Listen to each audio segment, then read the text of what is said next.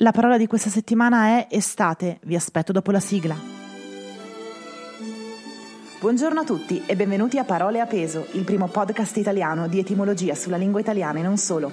Ogni settimana vi introdurrò all'origine di una parola e al suo significato sulle note di Pachelbel Canon. Ovviamente, tutto in dizione, così da imparare a parlare bene. Dimenticavo, io sono Laura Pigozzo, attrice, regista e formatrice teatrale, ma sono anche una linguista. Adoro le lingue e le loro sfumature. Per questo, attraverso il teatro e la linguistica, vi presenterò in maniera semplice una parola e il suo significato, per il momento in lingua italiana. Buon ascolto! Estate. Estate è la seconda stagione dell'anno, dura dal 22 giugno al 23 settembre ed è la stagione più calda delle quattro.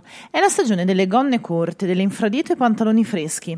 È la stagione dei giri in vespa, col vento tra i capelli, di baci rubati tramonti spiaggia, vacanze, ma anche delle zanzare e dei vestiti appiccicosi. Ma cosa vuol dire la parola estate veramente?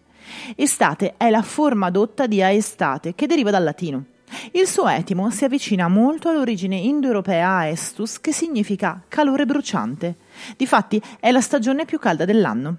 Molti la riconducono ad un'origine sanscrita, id, aid con H, che rappresenta l'idea invece di accendere, anzi accendere per bruciare, più che solo bruciare di per sé.